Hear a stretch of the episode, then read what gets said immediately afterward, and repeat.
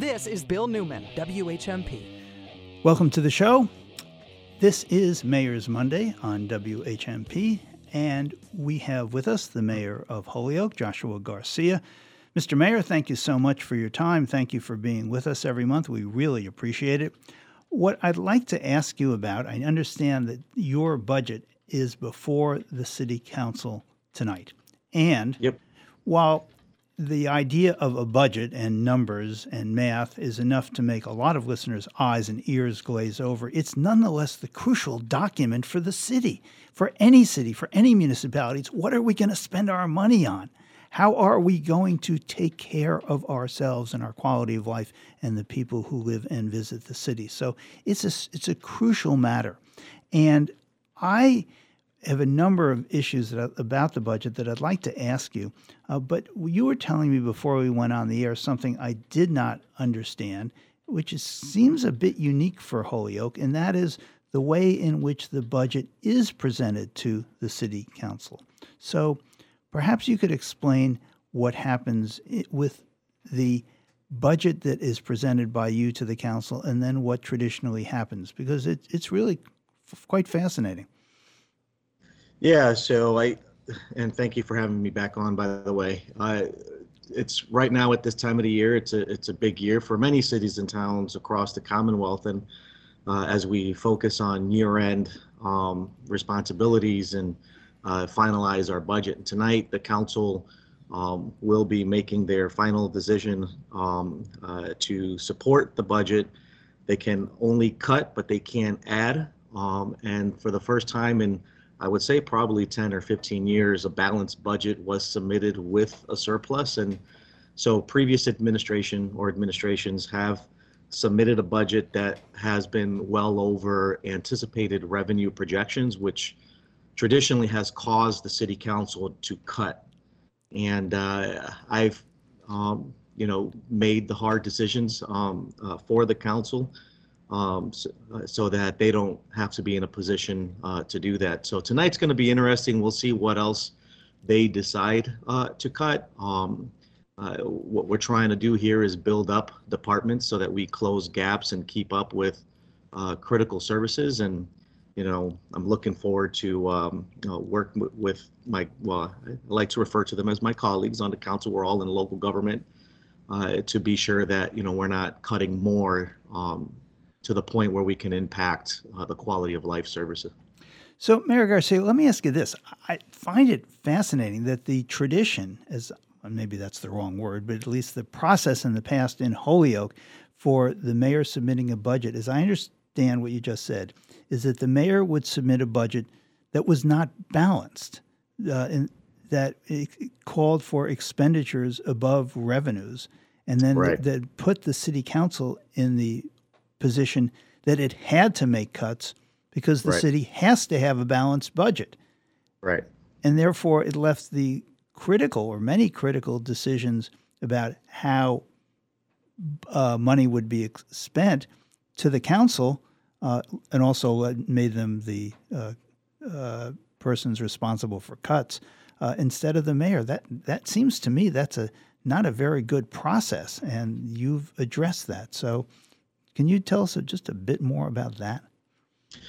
Yeah. So I think that just overall, uh, and, and in healthier communities, uh, it, healthier communities tend to have an internal capacity to the point where they can, you know, effectively look at revenues and put a process together that makes sure that when they're working with departments, they're understanding uh, what the um, what the needs are to keep up with services while also offering a balanced approach to what we're collecting in revenue and um, and so that I mean that that's just uh, uh, you know the the, the basic uh, of um, how local governments uh, should operate.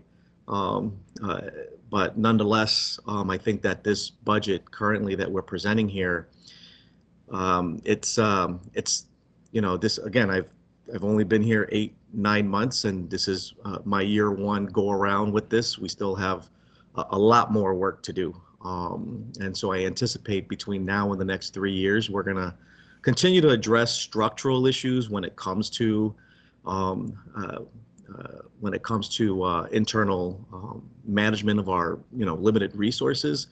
Um, and I can, if, if we continue to um, uh, lead conservatively and with a process and a system um, that helps identify the expectation of how we put our, our budgets together, um, uh, then I, you know, I, I think that that definitely gets the ship moving in, in a solid direction.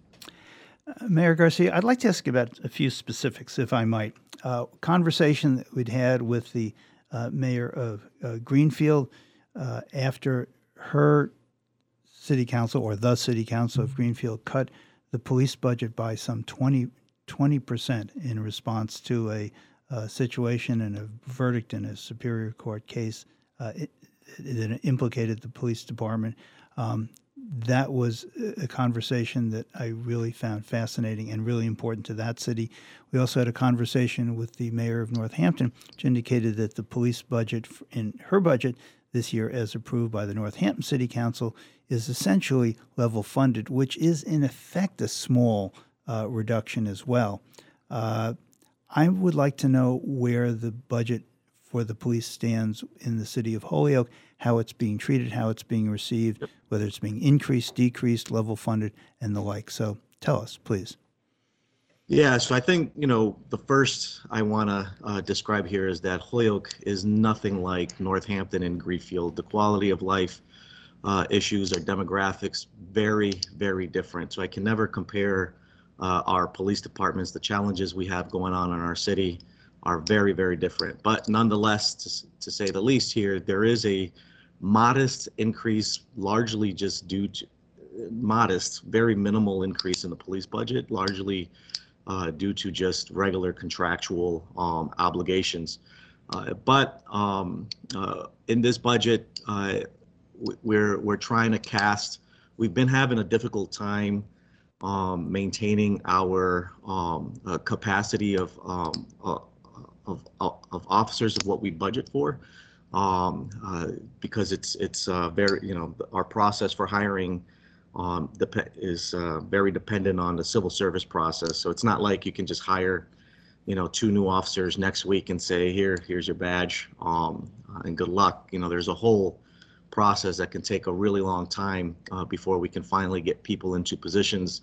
Mind you, in the, at the same time, people are retiring, people move on to different jobs. So it's it's it's a target that's constantly moving and, and hard to keep up with. So um, uh, we had added um, in our budget to um, uh, uh, enough space for additional officers so that we can cast our net wider when we're reaching out to that civil service list.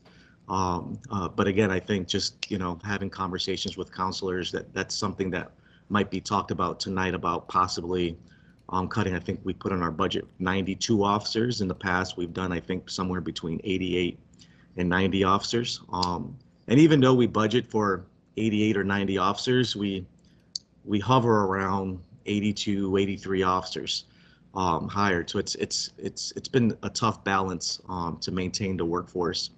Um, and uh, so yeah, I, th- I think just overall there isn't any real significant uh, increases uh, in our police budget, but instead trying to kind of move things around as it exists to to help with uh, internal capacity there. We do have um, uh, two proposals uh, in front of us that's currently being vetted by a, a review committee um, for an internal police department audit.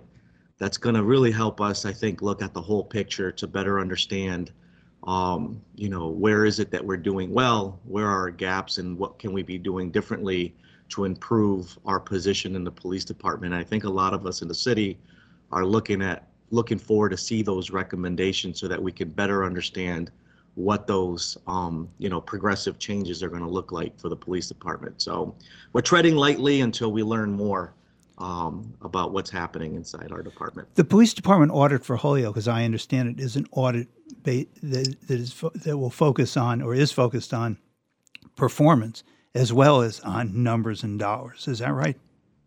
a number of things um, uh, performance um, the management of uh, resources grants um, looking at staff capacity um, I, we're trying to it's it's a holistic overview um, to just just no different than a, a, a business reviewing its own to just to uh, its own performance to make sure that they're keeping up with um, the needs of the community.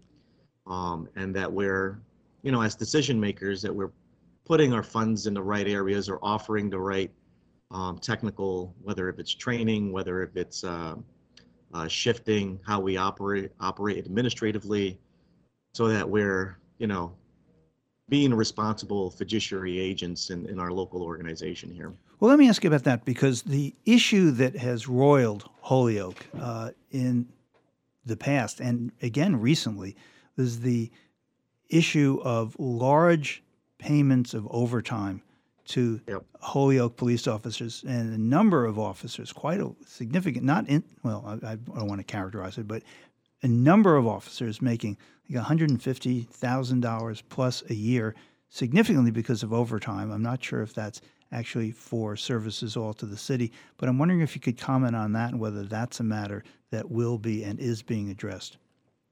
That's what I want to look into too. I mean, I think, you know, every time we have these discussions and, and you know, it, just like everybody else, it turns my stomach. And the more I look into it, there's so many variables involved um, uh, that contributes to that overtime.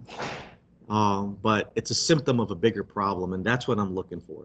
Um, and, and I'm really hoping that this process is going to help me identify where that hole is that is contributing to the greater need of this overtime. And I think part of the reason includes because we're, you know, low on on our, um, uh, you know, the available officers and it's not the reason, but I think that's one contributing factor. And you know, cover people got to cover hours. Um, I think that there's also, you know, how, how we're managing these grant resources, and so it, it's it, that's what I'm looking for. If if we can have this um, qualified um, uh, firm help us look into these, um, so that we can better understand what's causing these issues, so that as a manager I can like feel confident in my decision uh, when I make it that um, the change is going to help resolve um, the issue, if that makes sense.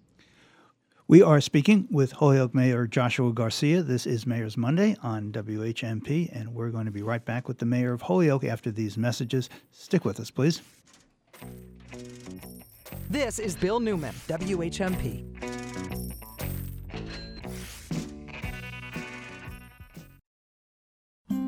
Lot of mattress stores, all they talk about is price. Sale, sale, sale, save, save, save, blah, blah, blah. I get it. No one wants to pay a dollar more than you have to. But what do you really know about mattresses? Are you an expert? I'm not. And I have a furniture store. So I at least know a little. Hi, it's Robin from Talon Furniture. We mostly sell therapeutic mattresses at Talon Furniture. Not Tempur-Pedic, not trying to mislead you. Therapeutic the best mattress value I've ever found. And believe me, I've looked around. Therapeutic mattresses are made in Brockton. I've walked the floor and it was reassuring because there's no toxicity, no off gassing. Therapeutic mattresses are clean and made by fellow Red Sox fans. Play the sale, sale, sale game if you want. That's not for me. A therapeutic mattress from Talon Furniture is your best bet and best deal. Today, tomorrow, or whenever you decide to buy a new mattress. When you shop at River Valley Co op, you get the best local and organic produce, a butcher shop, wine and cheese shop, fresh seafood, and hundreds of bulk herbs, spices, and more. When you shop at River Valley Co op, you create hundreds of union jobs and generate over $7 million in purchases from local farms and businesses. River Valley Co op is your food hub, bringing you the best from around the valley and world while supporting your neighbors and local farmers. Shop River Valley Co op in Northampton and Easthampton today. River Valley Hi, I'm Kate Kelly, public health nurse with the City of Northampton. The Northampton Health Department is holding vaccination clinics in Northampton and other locations in the region. Outdoor walk in availability has reopened at the Northampton High School. Dates, locations, and appointments for all clinic sites can be found at the City of Northampton website. Go to www.northamptonma.gov and click on vaccine clinics. The clinics continue to offer Pfizer, pediatric Pfizer and Moderna vaccines, and in special situations, Johnson & Johnson. Clinics will also offer boosters to anyone ages 5 and up. The COVID vaccine is free for anyone from any community. Please bring your vaccine card and insurance card. If you do not have health insurance, you can still have a vaccine. Public health nurses are available at every clinic for your questions or concerns. Booster shots are one more layer of protection against COVID 19, and they prevent a huge number of people from needing to go to the hospital. We want to protect our most vulnerable or simply unlucky neighbors from getting the virus. We can't afford to let our guard down. The Food Bank of Western Massachusetts provides healthy food to families and individuals facing hunger in our region. And right now, with food insecurity the highest it's been in recent years, the Food Bank is distributing more emergency food than ever. Learn more about the Food Bank or get support for yourself and your family. Go to foodbankwma.org or call 413 247 9738. The Food Bank of Western Mass, committed to making sure our neighbors have enough to eat and leading the community to end hunger. This is Bill Newman, WHMP. We continue our conversation with Holyoke Mayor Joshua Garcia. The mayor and I and Monty were talking during the break about the problems of hiring for the police department and the problems that many municipalities face, which is too few people uh, on lists or available to fill the positions in the department. And of course, if there are if the if the positions are uh, essentially unfilled, there's a problem that the police department has to fill the shifts, and necessarily those officers who are available and on staff are going to have overtime because the shifts are going to be filled. That's a, that's a operational necessity, and I guess I don't see some easy solution for that, particularly given that Holyoke is bound to go through the civil service process, among other things, for hiring new officers, in addition to sending them to the academy and getting certified and all of that.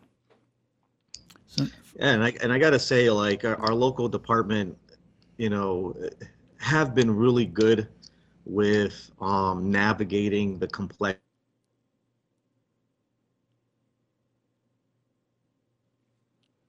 We are experiencing technical difficulties with the mayor of Holyoke, Joshua Garcia. See if he comes back soon, or if it's his internet or it's ours. But I think it's ours. behind Oh, there he you know the situation at least or frustration uh yeah when, when you're constantly um asking officers to um to, to stay behind another shift uh, when you know most of them want to go home and spend time with their families but you know i got to say that the, the chief um and the management team at the police department has been getting you know looking for different and very creative ways uh, to keep up with that while at the same time um, myself and the chief we work together to like really think very proactively to a point where again these are what i call structural issues. Um, uh, you know and sometimes you know our hands do get tied up here with uh, civil service. You have to um, hire from the lists. Um, and also uh, priority is given to folks that are um, local that live uh, within the city borders. But not every holyoke resident's signing up to be a police officer right now um, so, off, you know, once in a while, we do have to seek uh, to waive um, to waive that so that we can get officers that are on that list and possibly possibly hiring them that are seeking to go to other communities. Um, those are just challenges that that you know we're constantly faced with, and I'm really looking forward to see how or what recommendations come out of this analysis to further help develop develop our position you know, just to make better um, decisions that are going to strengthen uh, the needs of that department. I'd be interested in this, Mayor Garcia, uh, and I think that this would be particular interest for people uh, outside as well as inside the city, and that is how would you characterize the relationship between the Holyoke Police Department and the uh, residents of Holyoke at this point? I would say, you know, I, I think we have, uh, um, and and this was, you know, the last time I think the very first conversation we had um, when I when I came in as mayor and I came to this interview, uh, when I was knocking on doors on the primary, um, my focus was solely on downtown, which is flat South Holyoke, our tenement buildings, a core center area of our city. And uh, what I learned um, from our from our residents uh, was not uh, we are afraid of our police department. It was where are the police? Um, uh, and so it really shifted um, my belief that uh, from from the narrative that is happening everywhere else. Um, and so understanding that I, you know, since I've came in here, um, uh, working closely with our chief and trying to um, uh, offer greater visibility um, and and you know contributing to the, the community policing model um, and making sure that um, uh, that that folks um, know that their their their police is very present and they're here to uh, protect and, and serve the community and I and because of that I think that um, the relationship between my the police department and the community is is uh, uh one that is that is uh, positive. I think that's really I think that's really in, an interesting interesting perspective. Um, I'd like to ask uh, a related question. It may take us to a slightly different place, which is whether or not the ARPA money available for Holyoke uh, will be used or might be used in some ways to, to I know it's supposed to be used. It's the American Rescue Plan Act. It's money to recover from the pandemic, but I'm wondering whether any of that money might be used for, for uh, uh, public safety matters, including the police? Uh, yeah, we're we're anticipated to get another 14 another round of ARPA, roughly 14 million. We do have a survey that's going to be distributed very soon to kind of gauge the pulse of the community as far as to what they like to see the ARPA money invested. There is a, a, a priority for me to be sure that funds are focused and specific that's going to offer the greatest impact uh, possible. Public safety is is an element of it. Um, some ideas have been bounced around, um, but I want to be sure that um, uh, you know it's it's gonna it's it's like putting a puzzle together. You're going to get a lot of good ideas, a lot of different requests, and I want to be sure that um, the administration, our administration, focuses on um, uh, you know, that we're not trying to just, you know, spread it all to keep everybody happy kind of a thing. It's more focused, specific, and um, going to advance the highest priorities we've identified uh, throughout the course of, of and, and not just me since I've been here, but a lot of us have been involved in our community for a long time and we know more or less what our highest priorities are and uh, that and in alignment with also what we hear in this community survey as well. It's going to help us keep our finger on the pulse on, you know, what the uh, citywide community interests and desires are too. So it's a it's a target we're trying to hit, um, and uh, I'm I'm pretty confident public safety measures are going to be in there, and and uh, we'll see where it lands. Well, let's end with this in terms of what will land with regard to the use of ARPA money. Uh, Holyoke, like every other municipality in the valley is concerned about economic development and recovery from the pandemic. And I'm wondering whether the, the ARPA money has speci- that you have in mind for the ARPA money, or at least are envisioning for the ARPA money, ways to uh, increase the economic base of Holyoke.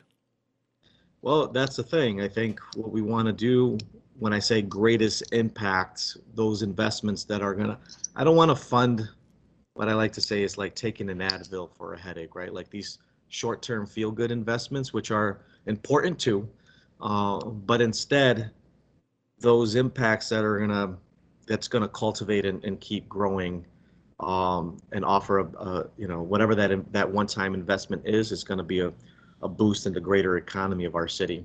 Some of the things we talked about uh, includes you know in the past um, with the the first round of ARPA we used funds to support small business um, impact. So small businesses were getting up to um, uh, $25,000 um, depending on the impact um, that they're, you know, that they've experienced. Um, and, the, and just, just like, you know, 25,000 kind of in the form of a grant um, for them to build up.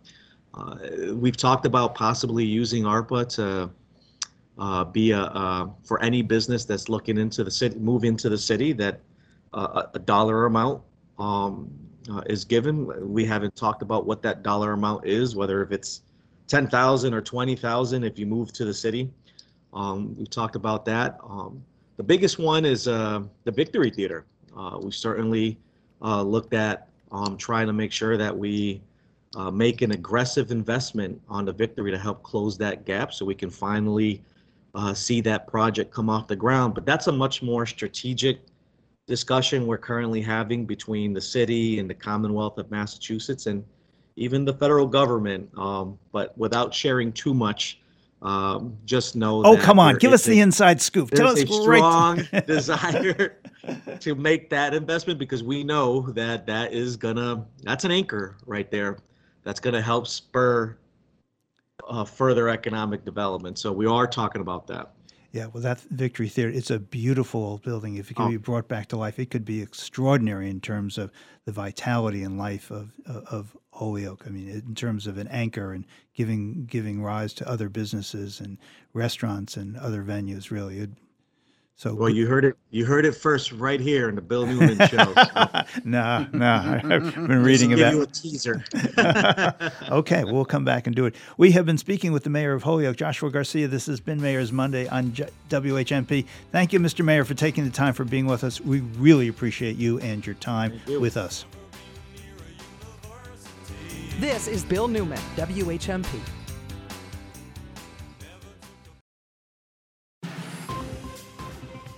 For WHMP News, I'm Jess Tyler.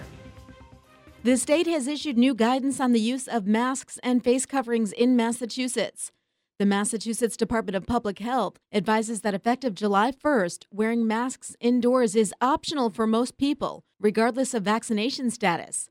The determination comes after considering the number of vaccinated residents and COVID 19 cases. To reduce Main Street traffic congestion in Northampton, the Picture Main Street project will be having a public forum about the city's parking policy in that area. The Picture Main Street project will be taking parking recommendations as well as discussing the first steps in the process moving forward. The forum will be taking place at 5 p.m. tonight on Zoom. The Greenfield Police Department is investigating multiple reports of hateful and graphic graffiti on both the buildings and play structures at Hillside Park, as well as homes in the area. The Greenfield police say the graffiti is too obscene to share. They're investigating the reports and ask that anyone with information call 773 5411 and ask to speak to a Greenfield detective. Testing by the Mass DEP is showing asbestos in the debris from the old cereal factory fire in Orange on June 4th. The Orange Health Department says asbestos was found in the window caulking in previous testing of the building. The Board of Health is asking that anyone who finds debris from the fire should email the town to arrange a debris cleanup. For today, look for a mixture of sunshine and clouds, highs 80 to 84. Tonight, partly cloudy, overnight lows 54 to 58. And the outlook for Tuesday, mostly sunny, highs in the low to mid 80s. I'm 22 News Storm Team Meteorologist Adam Strzempko on 1015 WHMP. For WHMP News, I'm Jess Tyler. This News Minute is brought to you by our partners at Holyoke Media. Yo soy Johan Rashi Vega con la síntesis informativa de Holyoke Media. Los negociadores del Senado anunciaron el domingo el marco de una respuesta bipartidista a los tiroteos masivos del mes pasado, un avance notable pero limitado que ofrece restricciones modestas a las armas y esfuerzos intensificados para mejorar la seguridad escolar y los programas de salud mental. La propuesta está muy por debajo de los pasos más duros buscados durante mucho tiempo por el presidente Joe Biden y muchos demócratas. Aún así, Biden abrazó el acuerdo y su promulgación marcaría un cambio significativo después de años de masacres armadas que han producido poco más que un estancamiento en el Congreso. Dado el apoyo bipartidista, no hay excusas para la demora y no hay razón por la que no deba avanzar rápidamente en el Senado y la Cámara, dijo Biden. El compromiso haría que los registros juveniles de los compradores de armas menores de 21 años estén disponibles cuando se sometan a verificaciones de antecedentes. El acuerdo ofrecería dinero a los estados para que promulguen e implementen leyes de bandera roja que faciliten quitar armas temporalmente a personas consideradas potencialmente violentas, además de fondos para reforzar los programas de salud mental y seguridad escolar. En otras informaciones, los miembros del Comité de la Cámara de Representantes que investigan los disturbios en el Capitolio dijeron el domingo que han descubierto suficiente evidencia para que el Departamento de Justicia considere una acusación penal sin precedentes contra el expresidente Donald Trump por tratar de anular los resultados de las elecciones de 2020. A medida que se desarrollan las audiencias, el representante Adam Schiff dijo que le gustaría que el departamento investigue cualquier acusación de actividad electiva por parte de Donald Trump. Los legisladores indicaron que quizás su audiencia más importante en el transcurso de las audiencias sea el fiscal general Merrick Garland, quien debe decidir si su departamento puede y debe procesar a Trump. No dejaron ninguna duda en cuanto a su propia opinión sobre si la evidencia es suficiente para proceder. Yo soy Johan Rashi Vega y esta fue la síntesis informativa de Holyoke Media a través de WHMP. This News Minute has been brought to you by our partners at Holyoke Media. Lift every voice and sing. This is Bill Newman, WHMP. When we started this show some dozen years ago, I think the the general reaction when uh, Kari Tartikoff and Jacqueline Smith Crooks started talking with us about Juneteenth was, "What? What is Juneteenth?" And uh, I had heard of June Juneteenth, but I hadn't really focused on it as a major event in American history. And between then and now, Juneteenth mm-hmm. has become a day of national observance. And yeah. I think that I, I, hesitate to say that's progress, but it is certainly a change, I think, in perception and I think a recognition of the importance of the struggle for human rights and civil rights in the country. And so I'm really pleased today that Kari Tartikoff and Jacqueline Smith Crooks are hosts of the, who are the hosts of the uh, segment that we have uh, regularly on this show, Black in the Valley, uh, wanted to use today to focus on and commemorate Juneteenth, which of course is upcoming. So let me turn the microphone over to you, Kari Tartikoff. Yes, thank you, Bill. Uh, and this year, Juneteenth is going to be celebrated as our newest national holiday. And our guests, Ms. Anika Lopes and Dr. Amilcar Shabazz, are our guests to tell us how Amherst and the Valley are going to celebrate this momentous holiday. I'm going to introduce uh, Anika just briefly. Anika is a newly elected Amherst Town Councilor from a long-standing Amherst family of African and Indigenous American heritage. Uh, some of her uh, relatives fought during the Civil War and have lived here. She's she's uh, been been uh, part of a family that's been here for over what seven um, generations.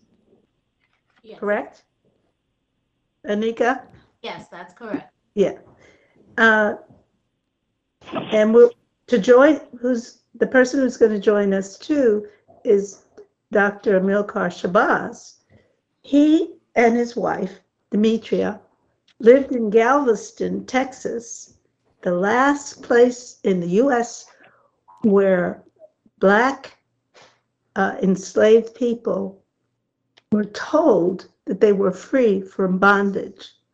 They are both professors, and uh, Milcar, uh, I'd like you to start with telling us what, because there are a lot of people who still don't know what Juneteenth is. So, how long has this been a thing and how and where did it start? Amilcar, thank you for thank you. being here. Thank you. Glad to join. Uh, do you are you able to hear me? Yes. Well, very good. So um, Juneteenth has really been going on since uh, June 19th, 1865. Uh, mm-hmm. Folks um, just, uh, uh, as the word spread, um, would leave the plantation, would leave the the work site, and uh, kind of regather, gather, and and think about what's uh, what the next move would be, wondering about reparations, wondering about how to build free lives, and uh, each year after that, um, especially in East Texas, which is where you have the largest concentration of African Americans in the state. Uh, Texas is a big state. You move down south to the Rio Grande Valley, you know, it's, um, it's more Mexican American. Um, and uh, if you further out west, similarly, but in the east was uh, heavily uh, cotton agriculture and heavily where most of the uh, plantations were where African Americans were enslaved. I've attended one of the largest uh, continually celebrated um, Juneteenth. Uh, it's in a place called Mexia, Texas. Um, and there was a tragic event there back in around 1981 where three young men uh, were uh, suspected of smoking marijuana, and the uh, police took them to um, uh, arrested them and took was trying to take them to the police substation that was on the other side of Comanche Crossing, on the other side of this little body of water. Put them in a three-man boat, so that's six people, three big police officers, three young men, who about the age that I was then, 19, 20, 20 years old, three young men uh, in a six in a in a six people in a three-man boat. It immediately capsized as it got out in the water. They uh, uh, the men were handcuffed, and the three men died. The three officers lived. They swam back to shore. Um, and uh, were all, you know, could not were not found guilty of anything, not even violating boating safety. So, you know, this this is uh, one of the tragic stories where, for me, in uh, uh, Juneteenth, this is back in the early '80s when I was celebrating. But that place of Mexia, where I went out to um, uh, following that tragedy in su- subsequent years, you're talking about tens of thousands of people that gather out there. And essentially, what it is is big family reunions would happen. So I'm talking about continually going back to 1866. People would just gather on this on land and uh, and have huge family reunions, get together on June 19th. In Houston, Texas, the African Americans pooled their monies in the uh, uh, right in the 1860s, 1870s, and bought a park, which is now known today as Emancipation Park in Houston. And again, this was to, to have their celebrations on June 19th. So it has started this way. It uh, began to spread outside of, of Texas uh, very early on. People took notice of it. And, uh, and eventually, it, uh, as of last year, became a federal holiday. Mm. I'd be interested to know this, if I might, from you, Professor Shabazz. Why the, does the date become something that America can embrace. We can embrace a Martin Luther King Jr. holiday. We can embrace, or at least recognize and have officially noted, Juneteenth. So the, the commemorations are there, but the substance of what we should be celebrating is so, still so sorely lacking. C- can you reconcile that for me a bit, please?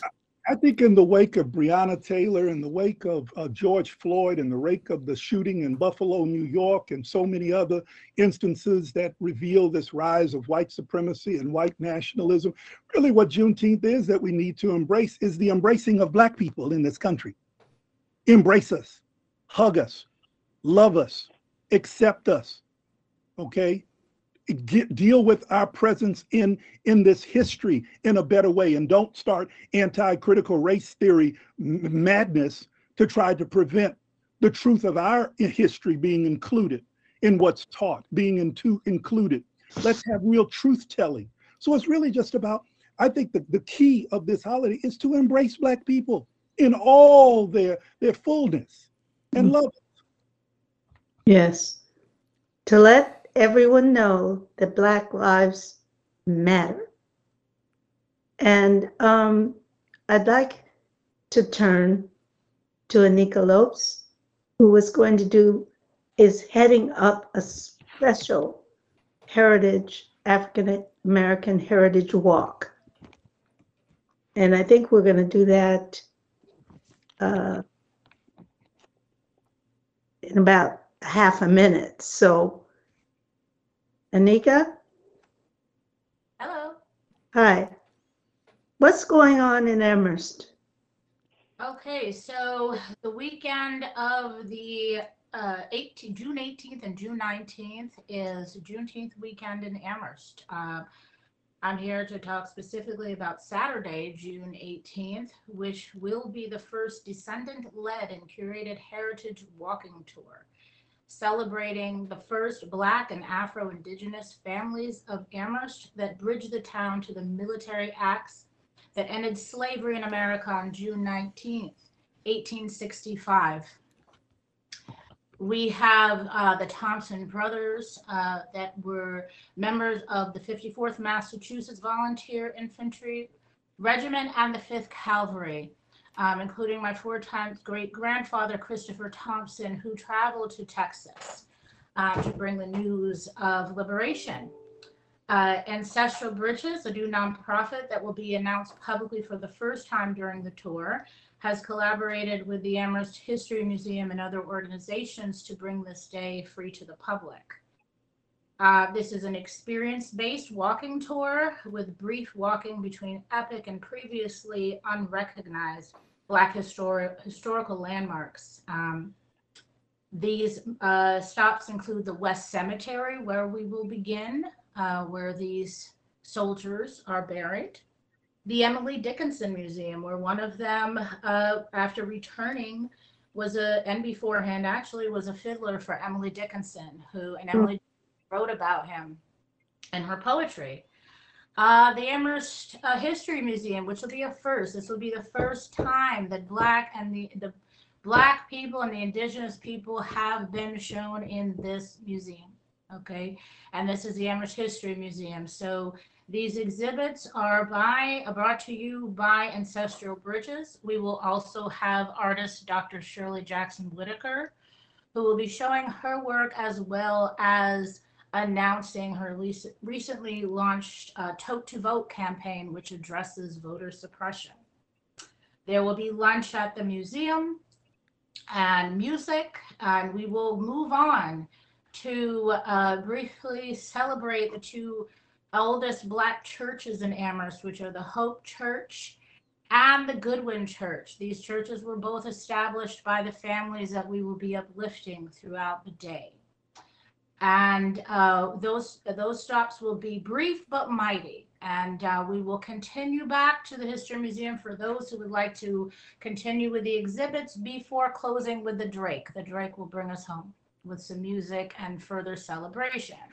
Again, transportation, if I hadn't said, is generously provided by UMass for those who are unable to walk the tour route. And uh, we certainly hope that as many of you will join us as possible. It should be a great day. Tell us where to sign up. So there's a sign up required. Um, make it to Amherst. We will begin at 11 a.m. at the West Cemetery, 10:30 a.m. at the Amherst High School parking lot for those that would like to utilize transportation. And we, all we need to do is come. We don't need to sign up. Show up, ready to have a great day.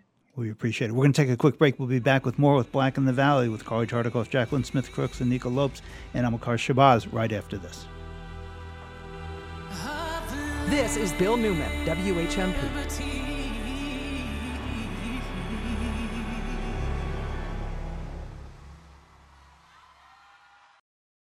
When it's happening here in the Valley, we're talking about it. In Easthampton, what we're doing is we are migrating all of our public records requests to civilian function in the IT department as they have a thorough handle on our digital records, but also know where a lot of the hard copies are and can work with not only the police, but other department heads to get those requests filled. 1015, 1400, and 1240. We are the Valley. We are WHMP. Pacific Printing in Northampton has been a leader in screen printed and embroidered apparel in the Pioneer Valley for 30 years. With 8,000 square feet of production, Pacific Printing produces thousands of custom garments for businesses, schools, teams, and events. Let the team of Pacific Printing create a professional look for you. Visit us at Damon Road in Northampton or oceanofpromotion.com.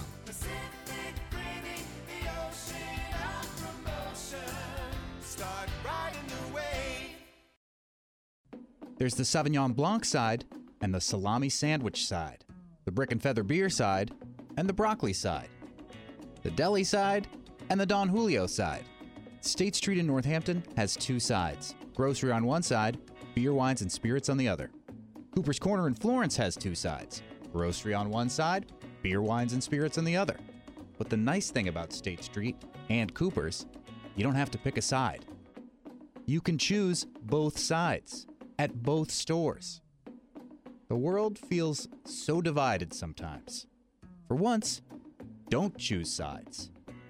Go to both sides at both stores. State Street Fruit Store, Deli Wines and Spirits in Northampton, and Cooper's Corner on the other side of Northampton in Florence. Two sides, same coin.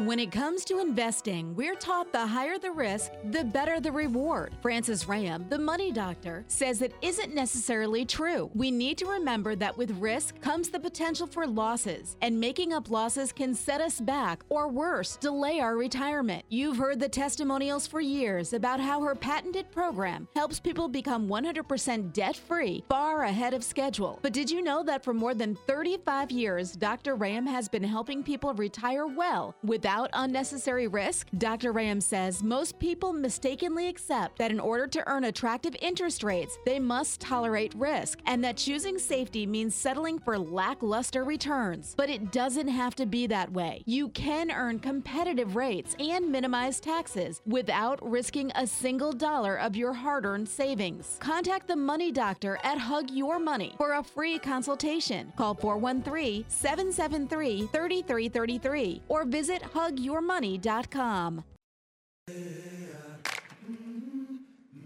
This is Bill Newman, WHMP. We continue our Black in the Valley segment and our celebration of Juneteenth with Carly Tartikoff, Jacqueline Smith Crooks, Anika Lopes, and Amilcar Shabazz. Let me turn the microphone back over to the Reverend Dr. Jacqueline Smith Crooks. Jacqueline. Thank you, Bill. I have a question, and I'll direct it to both Anika and Brothers Shabazz. Um, uh, some years ago, when Amherst celebrated one of its centennials, I think the question came up in town meeting about Black history in in um, Amherst, and, the prominent speaker said that Amherst had no black black people had no uh, history here in Amherst. Um, and for you to undertake this venture, I think is quite a step. Can you speak to that? Uh, sure. So uh, yes, uh, that is definitely a popular popular opinion. I think especially when you look at some of Amherst history, people will begin with the 1970s and for most, you know, and this was when, you know, you had quite an influx of, of Black people coming to the area. And for most to tell the story beyond before that, it's archived. Um, you know, myself in particular, I come from uh, a family that can be documented back uh, seven generations, but actually is linked to people who predate the colonies.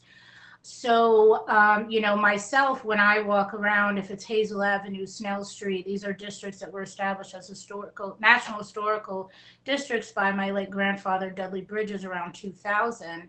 You know, I smell the smells, I hear the talking. Um, this was just a regular for me growing up, hearing the stories of my great grandfather who was born on uh, Hazel Avenue in 1896, you know, and a home that his father built, which still stands today, which is still family owned. Um, you know, so, and a lot of these folks, these were the entrepreneurs, these were the artists, um, these people worked, they all, so many of them worked at Amherst College and UMass. So they were there. It's just that, you know, a lot of this history is now just told through archives. And that's why this tour is so important as it is descendant led and uh, curated by people, you know, who are there and are showing their stories, uh, sharing their stories rather. And I think that that's, you know, so, so important, you know, just on a larger level for appropriation to truly end, descendants need to speak their own truths. Um, so that that is my input, and I'm really excited that we're pulling back the curtain to really tell this lesser known history that you know for myself, for me, and my family is just life, but for many, it's it hasn't been known. Thank you for that, and I will I will segue into one last question I have. It's about the Drake. Uh, when I came here in the '70s, there was uh, there was a making of history at the Drake that tied in with the lives of Black people. Uh, can you speak on how that ties into the history and stories that may never be told? Sure. Uh, you know, the Drake, though I was not there in person, I can't say, but um, it's a historical, it is a landmark. It's a Black institution. Um, I, many a days, or my grandmother saying, all right, call your grandfather, it's time to come home. And, you know, I mean, he, his friends, my uncles, they were there. Um, in terms of music, I remember some of the greats that, um, you know, would have performed at UMass. And then afterwards, they were at the Drake and they would come back, whether it was to my grandfather's home or my great grandfather, jazz musician Gil Roberts. And they would just continue on um, the jam sessions. Music was so important, and that's where they congregated. So it was really important that even though this is a new one, it's a nod to Mr. Willie Whitfield. And, you know, it just made sense that we end there. Thank you.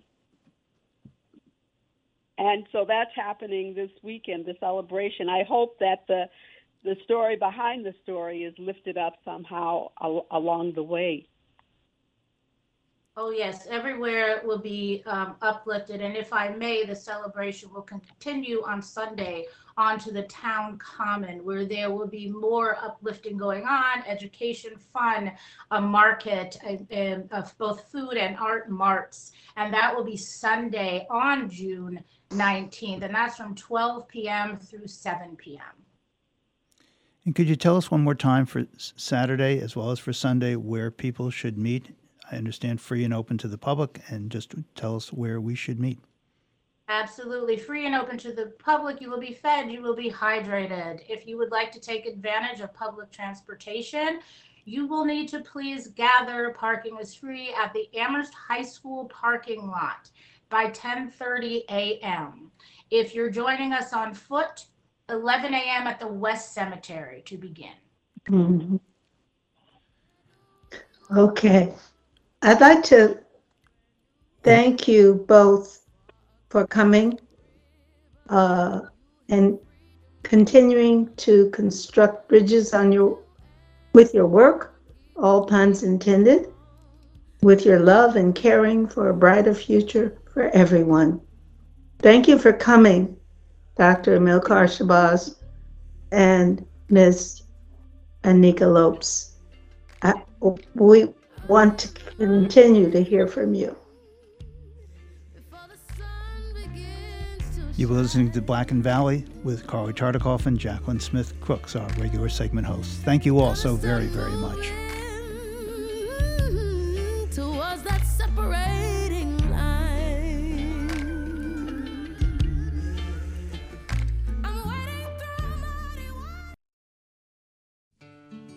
At the Northampton Survival Center, we believe that no one should choose between paying bills or buying food. En el Northampton Survival Center creemos que nadie debería elegir entre pagar sus cuentas o comprar alimentos. We supply free groceries for people in 18 Hampshire County communities in a safe outdoor distribution. Proveemos comestibles gratis a personas en 18 comunidades del condado de Hampshire en una distribución segura y al aire libre. For information about grocery pickup or delivery, call 413 586 6564 or visit northamptonsurvival.org. Para información sobre recogida o entrega de comestibles, llame al 413-586-6564 o visítenos en northamptonsurvival.org. If the challenges of the past year have left you needing help, we are here for you. Si las dificultades del año pasado lo han llevado a necesitar ayuda, estamos aquí para usted. The only live and local talk in the Valley and for the Valley. WHMP Northampton, WHMQ Greenfield, a Northampton Radio Group station. It's 10 o'clock.